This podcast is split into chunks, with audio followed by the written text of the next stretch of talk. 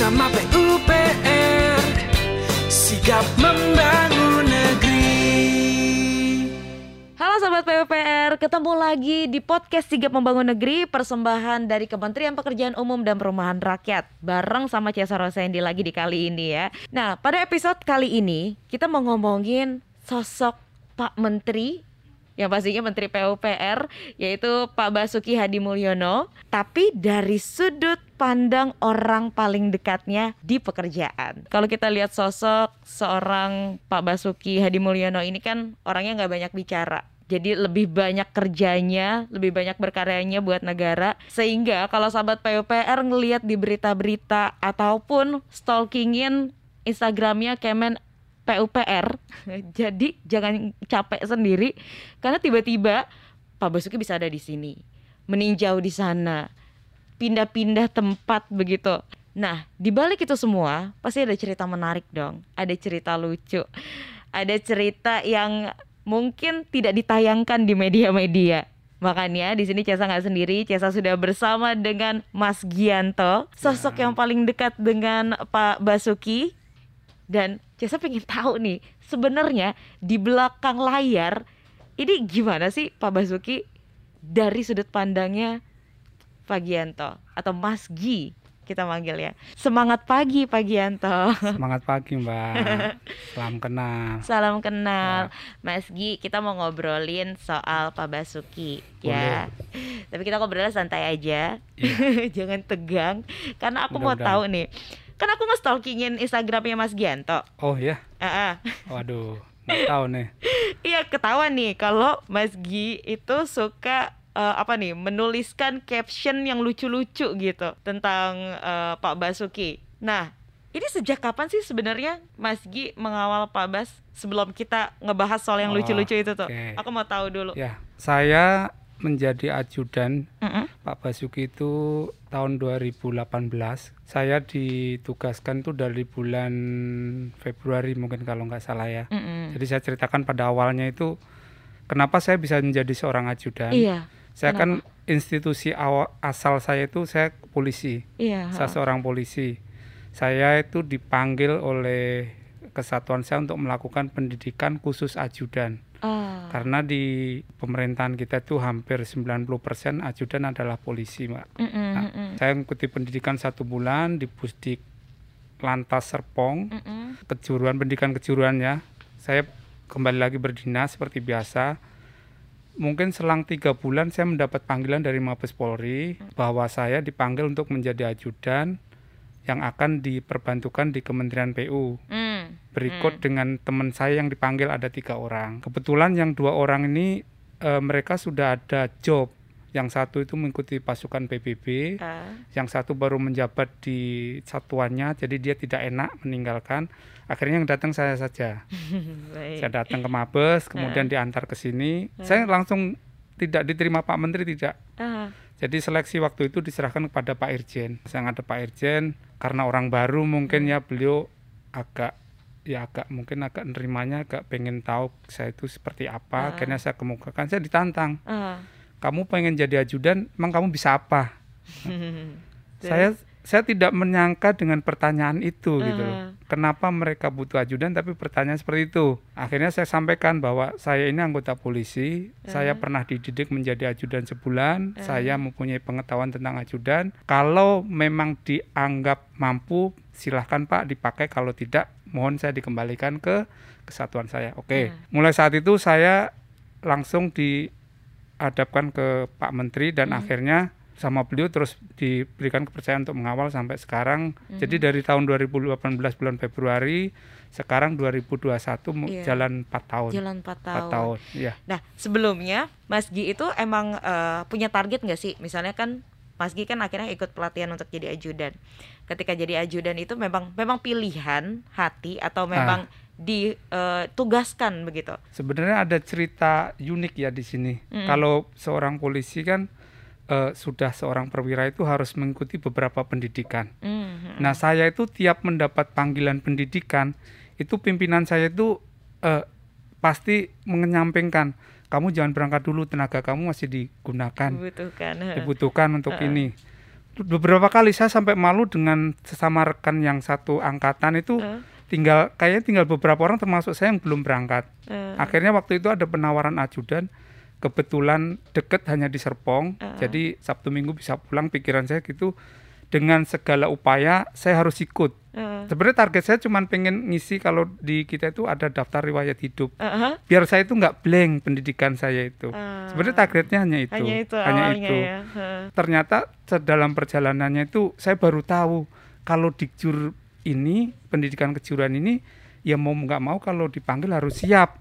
Nah di situ baru saya baru tahu setelah saya lulus itu. Kalau dibilang target sih sebenarnya nggak Nggak ada. ada target. Nah, Mas Gi kira-kira punya pikiran nggak? Aduh, aku mau jadi ajudannya siapa ya? Ada pikiran-pikiran begitu nggak, Hmm, Mas Gi? waktu itu keinginan tuh nggak ada ya. Oh, jadi ada, jadi ah. jadi nggak nggak kepikir bahwa pengen siapa pengen siapa Ah. nggak. Cuman pas kebetulan dipanggil Kementerian PU, saya Ah. tanya memang ke ke bagian Mabes Polri yang yang memanggil saya itu Bu, kenapa saya yang dipanggil? Mm-mm. Kebetulan ibu-ibu dia bilang iya Mas yang mau diperbantukan di Kementerian PU. Mm-mm. Beliau itu berusaha nyari yang ada karakter Jawanya. Kebetulan Ah, Mas Gianto yang ada. Eh, Saya bilang kok gitu ya gitu. Terus saya ya mulai kepo, ya. mulai mulai mencari-cari Pak Basuki itu seperti apa Eh, gitu. eh, eh. Dan dari situ saya baru baru mengenal sedikit ya. Oh Keponya ternyata lewat apa, Mas? kalau saya kan biasa membuka ya kalau kita kan sekarang Google ya Iya, kita Google. cari Pak Basuki seperti apa. Ternyata kerjanya begitu. Eh, Ah, terus nanya-nanya orang begini-begini. Oke ya, ya Bismillah saja kita jalan saja gitu. Nah, tadi Mas Gi sempat cerita tuh, ditemuin langsung sama Pak Bas ya. Betul. Itu pas pertama kali first impression ketemu sama Pak Bas tuh gimana? Beliau itu pas ketemu saya dingin ya. Kesan pertama Kesan itu pertanyaan dingin. dingin, Heeh, cuman nyapa, "Oh, kamu." Udah, segitu aja. Iya. Terus? Beliau terus naik mobil, saya ngikuti, udah. Iya. Jadi nggak ada ditanya apa pun, nggak cuman, "Oh, kamu." Udah, segitu aja. Terus? Dalam hati saya, waduh. Sebenarnya kita bicara ajudan itu kan kita itu ditugaskan ke ke instansi, goal Hmm. kita akan merasa berhasil itu kalau uh, user Hmm. yang menggunakan kita itu merasa nyaman. Iya. Kalau beliau tidak nyaman berarti tugas kita akan nggak berhasil. Eh, Dengan goal yang saya pikirkan seperti itu, dengan pelatihan yang mengajarkan seperti itu, saya sempat berpikir apakah bisa ya saya membuat bapak ini nyaman. eh. Kan beliaunya itu terkesannya waktu saya ketemu pertama itu dingin dan nggak banyak bicara, Mm, udah gitu aja gitu.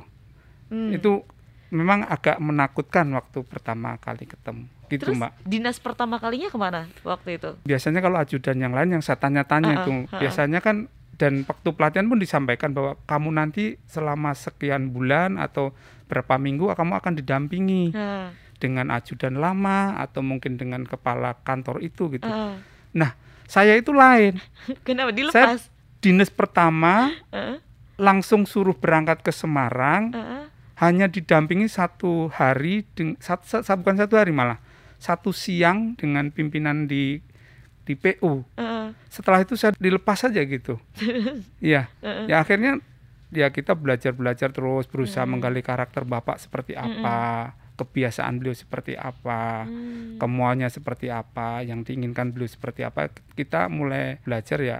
Ya akhirnya beliau memakai saya sampai sekarang. Saya lihat nih ya, nih Mas Gi dari Instagramnya Mas Gi tuh kayaknya Mas Gi tuh kayak nggak ada batasan gitu dengan Bapak. Maksudnya mungkin terlalu nyaman mungkin ya Bapak, Pak Bas sama Mas Gi. Jadi sehingga Mas Ginya tuh kayak ya udah deket makein apanya nih pinnya ya pinnya Pak Bas Oh. kayak begitu gitu. Nah kalau sudah di tahap itu kan berarti Mas Gi tuh sempat ada perjalanan gimana cara taktik menaklukkan Pak Basuki supaya Pak Basuki ini nyaman sama saya. Itu gimana tuh Pak? Kalau menaklukkan enggak ya, Eh, eh. kita cuma berusaha melayani yang terbaik. Mhm. Apa yang beliau inginkan itu meskipun tidak terucap kita harus tahu kebiasaan-kebiasaan beliau. Mm-mm. Kalau dibilang deket sekali, deket seperti apa, ya saya nggak tahu ya. Mm. Cuman saya dengan Pak Basuki kalau batasnya tetap harus ada lah. Iya. Kita sadar diri kita siapa. Tetapi kalau yang diinginkan Bapak itu kita nggak harus ada batas. Misal Mm. Bapak biasa ini kita harus duluan tahu. Bapak pengen seperti ini kita harus duluan bisa Mm. menyiapkan itu gitu. Jadi Mm. lebih ke situ kedekatan kita sehingga apa mungkin rasa Pak Basuki merasa terbantu atau bagaimana enggak yang yang Hmm. jelas kalau deket banget yang sampai ini ya enggak enggak juga kita Hmm. harus tahu batas tapi kalau ngobrol apa itu ya ya yang ngalir saja beliau kalau antara Pak Basuki sama Mas Gi lagi berdua doang. Pak Basuki itu sosok yang seperti apa? Beliau itu umurnya tinggi. Ya. Yang diobrolin nggak melulu pekerjaan. Hmm, Kadang-kadang apa yang lewat gitu dibahas. Bukan bahas ya, lebih beliau melontarkan ini pendapatnya seperti apa Eh, gitu. Pak Basuki itu sosok yang tipenya seperti apa? Dia beliau itu pekerja keras, Mm-mm. sangat kerja keras. Bahkan waktunya itu saya itu kan udah dinas sekian lama, tapi Mm. ngelihat seseorang yang bekerja mencurahkan hidupnya bukan untuk keluarga ya, ini Mm. untuk orang lain tuh ya Pak Basuki. Beliau itu di rumah hanya kalau zaman sebelum Covid Hmm, itu bisa keluar tuh dalam satu minggu bisa seminggu kan tujuh hari itu Iya. bisa empat hari di luar. Hmm. Terus kalau di kantor itu beliau jam 8 udah berangkat, nanti pulang-pulang jam 7, jam 8. Coba bayangkan beliau dengan keluarga berapa jam. Iya. Beliau bekerja keras. Kalau menuntut sempurna memang orang pengennya sempurna, tapi Iya. kan nggak nggak mungkin ada. Cuman yang saya lihat beliau memang kerja keras, sangat keras, Hmm. sangat keras. Dan itu saya pun yang ngikutin kadang-kadang merasa, waduh capek banget, capek banget gitu. Ini yang Itu. pengen saya tanyain, Pak. Itu. Tapi dengan melihat beliau yang sudah umur begitu saja Hmm. bisa seperti itu, masa saya nyerah itu yang yang harus saya pegang, harus saya eh, jadikan apa ya pemicu saya jangan merasa nggak mampu lah Iya. gitu. Dengan frekuensi Pak Basuki yang tinggi banget seperti tadi Mas Gi kasih tahu gitu. Rahasianya apa sih? Kok nggak capek gitu ya? Beliau yang saya tahu sih kalau ada waktu istirahat memang manfaatkan dengan baik. Hmm. Terus beliau kadang olahraga renang, Oh masih olahraga begitu ya? Yang Masih disaran- disempatkan olahraga. iya renang Hmm. beliau. Hmm, jadi juga tidak dipaksakan. Kalau memang ada waktu istirahat, pasti istirahat Hmm. Iya. dipakai. Pernah ketemu sama fans beratnya Pak Abbas nggak sih selama bertugas? Banyak banget, Eh, banyak banget tiap kunjungan sebelum Covid eh, eh. eh, memang tidak ada batas. Sebenarnya kita kita sendiri yang takut gitu. Iya, Takut ya kalau memang fans bener atau enggak gitu. Cuman tiap daerah yang dikunjungin pasti ada penggemar beliau, ada yang orang yang sangat mengagumi beliau Mm-mm. dari kalangan yang paling bawah dari kalangan atas ada. Terakhir itu baru kemarin awal puasa saya itu menerima menerima kado. Isinya itu foto Pak Basuki berikut ada oleh-oleh kalau nggak salah kain sarung dari salah satu karyawan yang yang mungkin orang jauh sebenarnya dari dari KPUan jauh. Dia Hmm. hanya karyawan pabrik Hmm. sampai menitipkan itu untuk diserahkan Pak Basuki. Pak Basuki pun yang terima ada motif lain nggak Mas gitu. Saya sampaikan bahwa ini disampaikan memang benar dari penggemar Bapak, tidak Mm. mengharapkan apa-apa Pak hanya Hmm. hanya pengen fotonya diterima. Kalau Mm. Bapak berkenan beliau minta tanda tangan, gitu. oke beliau dengan eh, senang memberikan tanda tangan balik. Eh, gitu. Banyak. Tapi kalau misalnya lagi di lokasi, terus ada para fans atau penggemarnya Pak Basuki datang nih, reaksinya Mas Gi biasanya gimana? Kalau sebelum COVID sih sepanjang beliau memperbolehkan Eh, nggak apa-apa. Oh gitu. sangat tinggal tidak membawa barang-barang yang berbahaya, Ah. tidak membawa senjata tajam atau apa, bapak oke aja. Hmm. Dan yang penting kita bisa bisa mengarahkan Eh, eh, orang itu tidak membahayakan posisi bapak. Nah, biasanya kalau mau ngasih sesuatu untuk Pak Bas juga, Mas Gianto pasti itu dulu ya, dicek dulu gitu ya. Kalau dulu kan screeningnya hanya dilihat aja membahayakan atau Iya. enggak. Kalau sekarang kan ada covid ada tambahan itu barang-barang harus di, di- Di disinfektan steril. dulu, masuk ke box sterilizer dulu segala macam. Ada itu. Hmm. Dan yang beri juga harus jelas motivasinya apa. Apa? Kalau kan ada aturan ya kalau Iya. di atas sekian gratifikasi memang nggak Gratifikasi, boleh kalau kalau itu hanya ini nggak masalah kalau cuma foto aja saya rasa nggak nggak apa-apa kan. Berarti sebenarnya Pak Basuki tuh terbuka ya kalau dengan fans ya tadi Iya. kita pakai bahasa ngefans sama Bapak mungkin merasakan dampak langsung iya dari program-program yang Pak Betul. Basuki sudah Betul. eh, sudah lakukan Betul. gitu kan. Jadi segitu ingin berterima kasihnya Iya. akhirnya memberikan banyak betul hadiah Betul. gitu. Itu terima ya Bapak maksudnya terbuka, gitu dengan terbuka itu. sampai sekarang kalau kita misalnya perjalanan dari sini Jogja Solo tiap Rest area kan kita beren- bukan tiap rest area kalau kita perlu ke rest area rest area pasti ada yang kenal beliau dan mengucapkan terima kasih Iya. Pak Bas terima kasih saya udah dibangunkan tol saya sekarang yang pulang biaya sekian jadi sekian sekian sekian gitu loh hemat waktu sekian tuh pasti ada ada aja Kalau gitu eh, kan aku juga sempat stalkingin Instagramnya Mas Gianto nih. Di situ kan banyak foto-foto Mas Gi lagi ngawal Pak Bas. Yang menarik ini adalah caption fotonya. Jadi nggak memperlihatkan capeknya Mas Gi, tapi justru malah kesannya happy.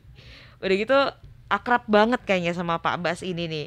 Segala Pak Bas dibilang apa yang ada captionnya tuh. Oh iya.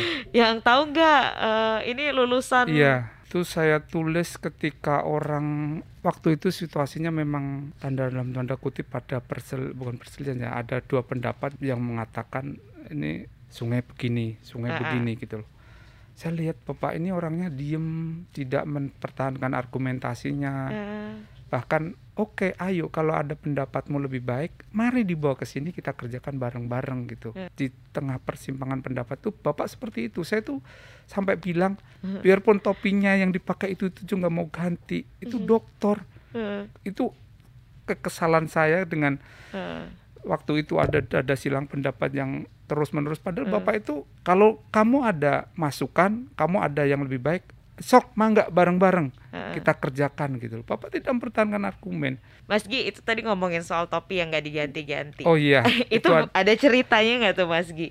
saya itu ya menjadi ajudan ajudan Pak Ban tuh Pak Bas itu capek menjawab komplain dari beberapa orang Mengenai topi. mengenai topi. Heeh. Saya itu dipanggil. Eh, saya mereka kan tahu saya polisi. Mm-mm. Yang manggil tuh biasanya pejabat yang pangkatnya sudah tinggi. Saya dipanggil khusus. Hmm. Eh kamu sini. Kamu ini ajudan sudah tahu bapaknya topinya kayak begitu begitu. Kenapa nggak kamu ganti? Kamu kan harus ta- tanggap kalau topinya diganti. Pak mohon maaf. Heeh. Ini yang menegur bapak. Yang menegur presiden aja beliau nggak mau ganti loh pak. Saya bilang. Hmm. Oh ya, iya itu memang Bapak itu kalau sudah maunya itu ya sudah Pak. Beliau nyaman dengan itu ya, ya ya sudah monggo gitu. Heeh. Topi itu mungkin ya kalau menurut saya ya nggak ngerti juga ya. Cuman Bapak kalau udah pakai topi itu kayaknya udah aja gitu. Tapi itu selalu ditempatkan di satu tempat yang memang di situ-situ aja. Atau Ya, pernah tapi- hilang nggak Ah, topi itu? topi itu ada beberapa kali kita pernah satu satu momen kehilangan topi. Itu itu takutnya kita udah melebihi takut seperti apalah. Kenapa karena itu tuh, Mas?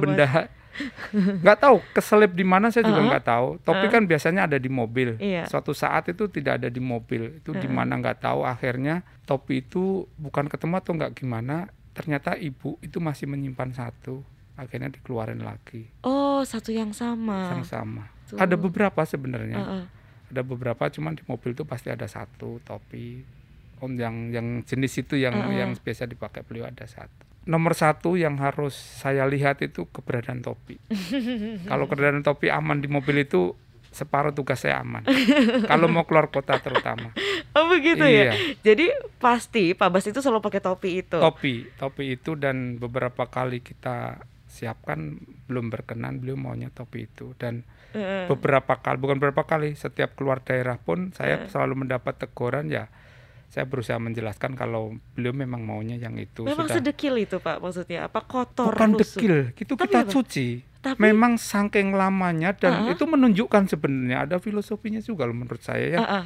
beliau kan orang lapangan beliau Iya. sendiri bilang kalau presiden seminggu ke lapangan satu kali menteri harus dua kali Iya. dirjen harus empat kali gitu Heeh. memang saking lapang eh, lamanya di lapangan kena sinar matahari kena debu kena Heeh. segala macem seringnya dipakai ya akhirnya seperti itu itu Mhm. usang karena Pemakaian. pemakaian ya. yang Heeh. mungkin melebihi kekuatan dari topi itu sendiri Oh begitu. iya. Dan dan Pak Presiden juga sempat menegur gitu. yang saya dengar yang saya dengar melalui menteri siapa Heeh. menyampaikan tuh Pak Bas kok topinya begitu terus gitu. yang saya dengar seperti Iya. itu kalau saya di- ditegur level pangdam level kapolda itu udah biasa yang negur saya Tapi masalah ditegurnya tuh bukan masalah apa-apa tapi masalah topi Iya, begitu ya. Ini lucu apa-apa, banget iya. sih Pak. Menarik gitu Menarik. maksud saya. Nah terus ada ada hal-hal lagi nggak Mas Gi yang lucu atau yang menarik lagi selain topi nih? beliau kalau ngobrol ketemu teman pasti yang diobrolin bukan melulu pekerjaan yang ini ya Mm-mm. beliau tuh humoris Oh iya. humoris apalagi kalau ketemu wartawan tuh Heeh. ada aja jok-jok beliau untuk lucu tuh udah udah ini bahkan di salah satu tayangan TV pun beliau kan dijuluki bukan dijuluki ya ada acara yang buat beliau itu memang terkenal humoris. Eh, beliau memang, memang begitu. Pernah saya itu dinas suatu Iya. saat di dalam tanda kutip mau dikerjain beliau juga saya diajak pergi ke kebetulan luar negeri ya. Mm. luar negeri kan saya bahasa Inggris saya kan belepotan. Di sana memang agak lama. Biasanya bapak itu makan di restoran yang atas restoran internasional. Padahal negara itu Jepang ya itu kan disiplin tidak boleh ngetek meja itu tidak boleh Iya, harus berdasarkan kedatangan. Iya. saya sudah capek-capek dengan protokol kedutaan berusaha menyiapkan meja untuk bapak berdebat segala macam. Meja udah, udah udah siap. Saya tunggu lama kok nggak naik naik kok nggak naik naik akhirnya setelah satu jam lewat saya berusaha nyari informasi ke bawah. Bapak ini di mana sih? Mm-mm. saya ke lantai lobi. Bapak sama ibu ngetawain saya Lihat muka saya bingung gitu kan dia ketawa loh. Kenapa mas? Iya izin pak. Meja sudah kita siapkan di atas. Beliau ketawa aja. Wah, enak ya ada mejanya. Tapi saya udah makan di bawah katanya loh.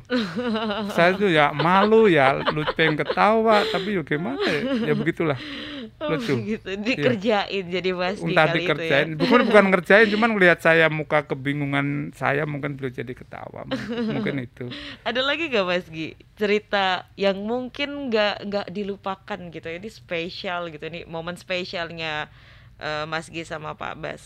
bapak itu kan bukan tipe orang yang pengen dilayani enggak Hmm. beliau sangat mandiri sekali Mm-mm. cuman beliau kalau sudah merasa nggak enak badan itu memang Ya. manggil kita untuk mas tolong bahasanya tolong itu bagi saya saya itu kebawaan ngapain minta tolong? Gitu kadang-kadang yang nggak habis pikir sampai sekarang itu mas tolong ini. Itu kayaknya bapak nggak usah minta tolong Hmm. suruh aja mas ini bawa ini cukup bagi saya. Tapi dengan kata-kata itu eh, bagi saya itu masih kok ada ya pimpinan seperti ini? Hmm.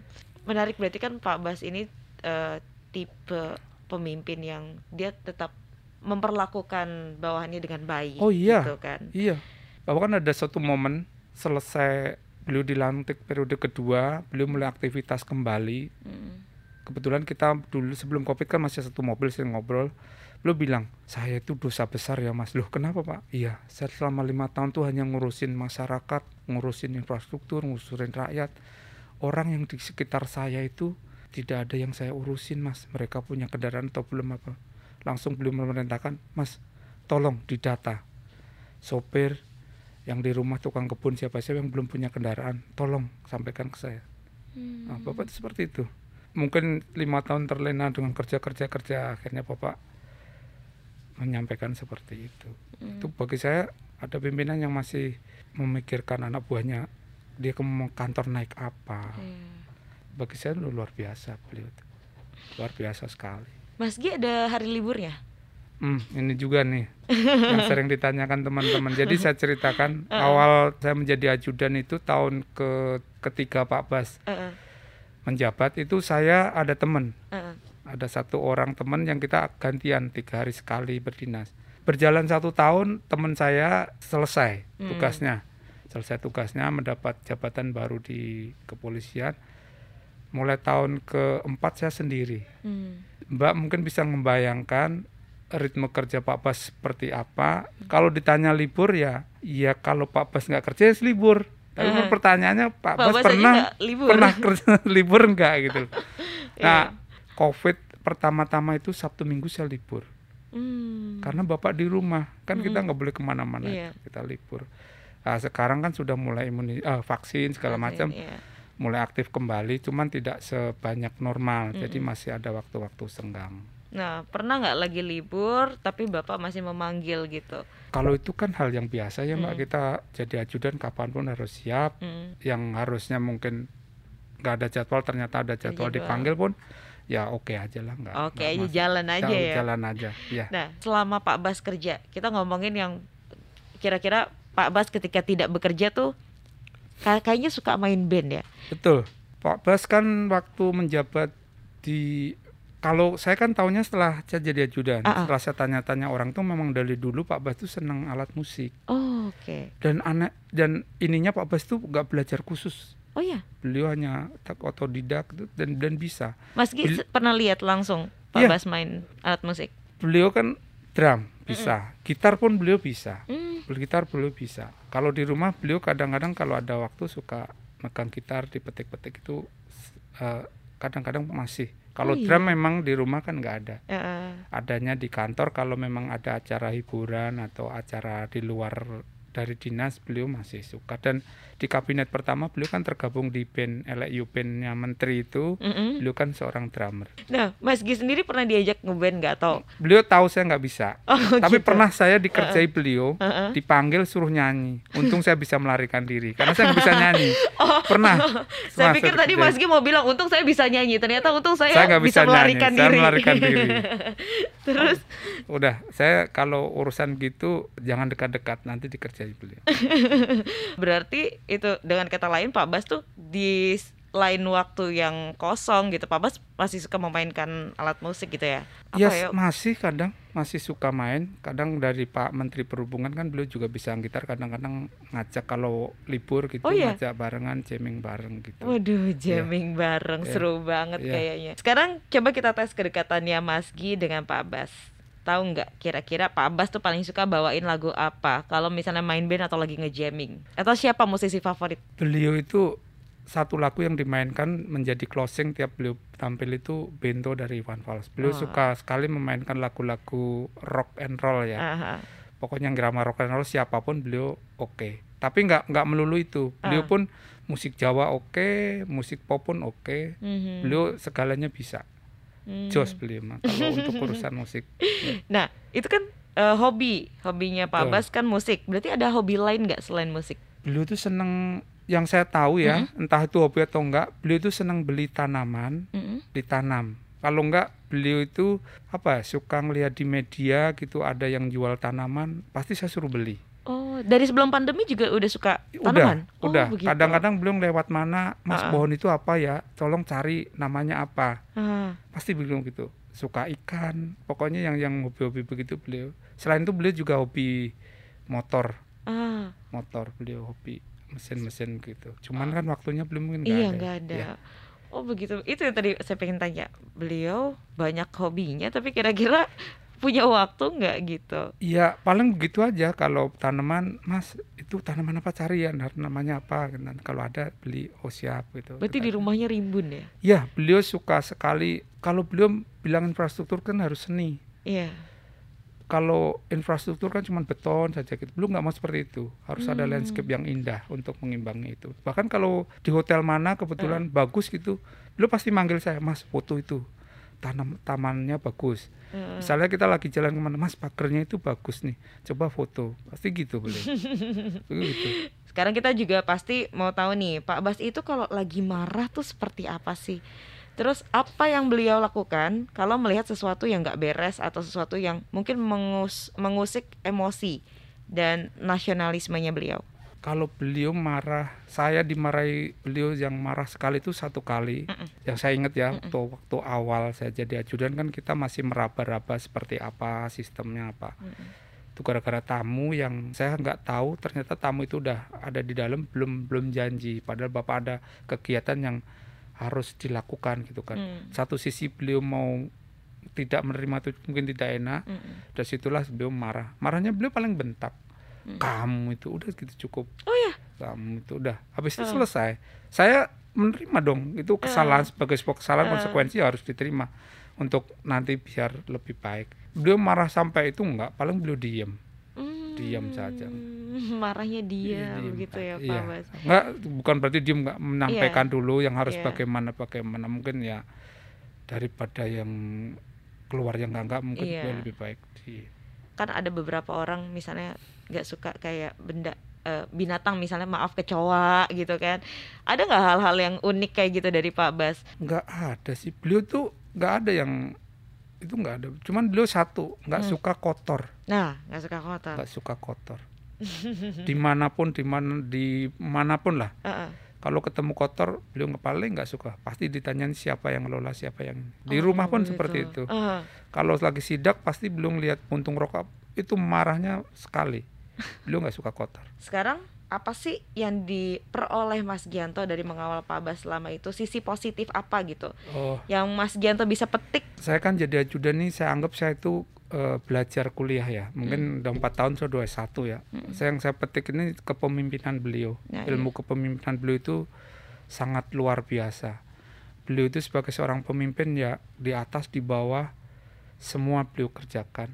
Hmm, hmm. Beliau selalu detail mengawasi suatu masalah itu sampai selesai. Terus beliau tidak segan-segan memberikan teguran. Kadang-kadang jadi pemimpin tuh untuk menegur tuh ada rasa gimana. Kalau beliau kalau salah tegur tegur saja. Bagi saya itu pembelajaran seperti itu sangat sangat bagus dan harus harus dimiliki seorang pemimpin. Jadi saya menjadi ajudan 4 tahun saya ingin belajar seperti itu. Hmm. Belajar dari ilmu kepemimpinan beliau, Iya. ilmu uh, beliau memecahkan suatu masalah. Hmm. Itu yang saya saya serap dari beliau. Apa yang paling menempel di kepala Mas Gi nih mengenai kepemimpinannya Pak Basuki? Eh, dalam cara menyelesaikan sebuah masalah beliau Mm-mm. kadang-kadang off off the book ya Oh keluar dari kotak yang jalur yang biasanya iya. Aha, biasanya kan orang menyelesaikan masalah kalau ada sudah ada relnya harus lewat rel ini nih Iya. dari titik A ke B ke C ke D Aha. bagi beliau seperti itu membutuhkan waktu lama beliau akan selalu potong kalau Hmm. dari A bisa langsung ke D kenapa harus ke lewat B C gitu itu tuh satu ilmu yang yang luar biasa kalau menurut saya yang praktis, Praktis tapi gitu ya, tidak menyalahi aturan Hmm. hebatnya beliau itu praktis tapi sebisa mungkin dan memang tidak harus tidak menyalahi peraturan. Berarti kreatif sekali Iya ya harus. Pak Bas itu iya, ya.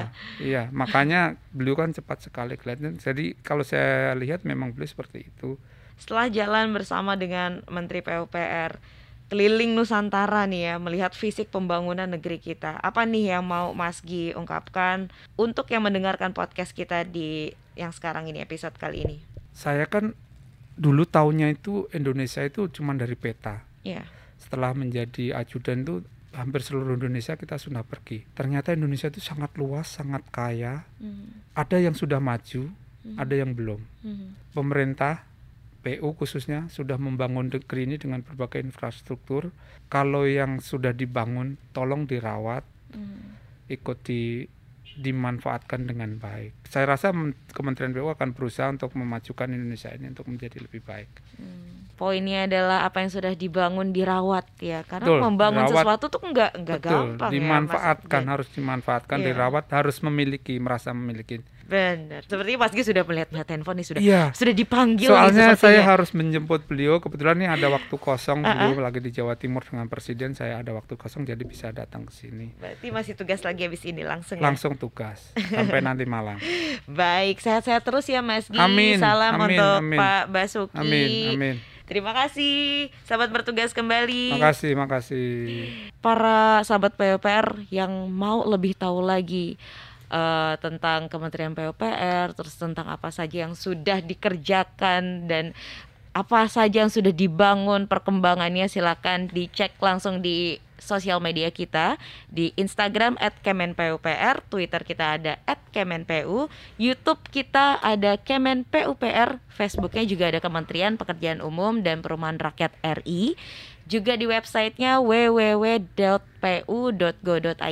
serta di channel TikTok kita @kemenpupr. Coba Rosedi pamit dulu.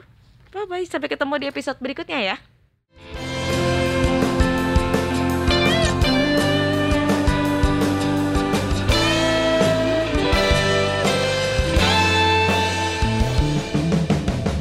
Bersama PUPR Sigap mem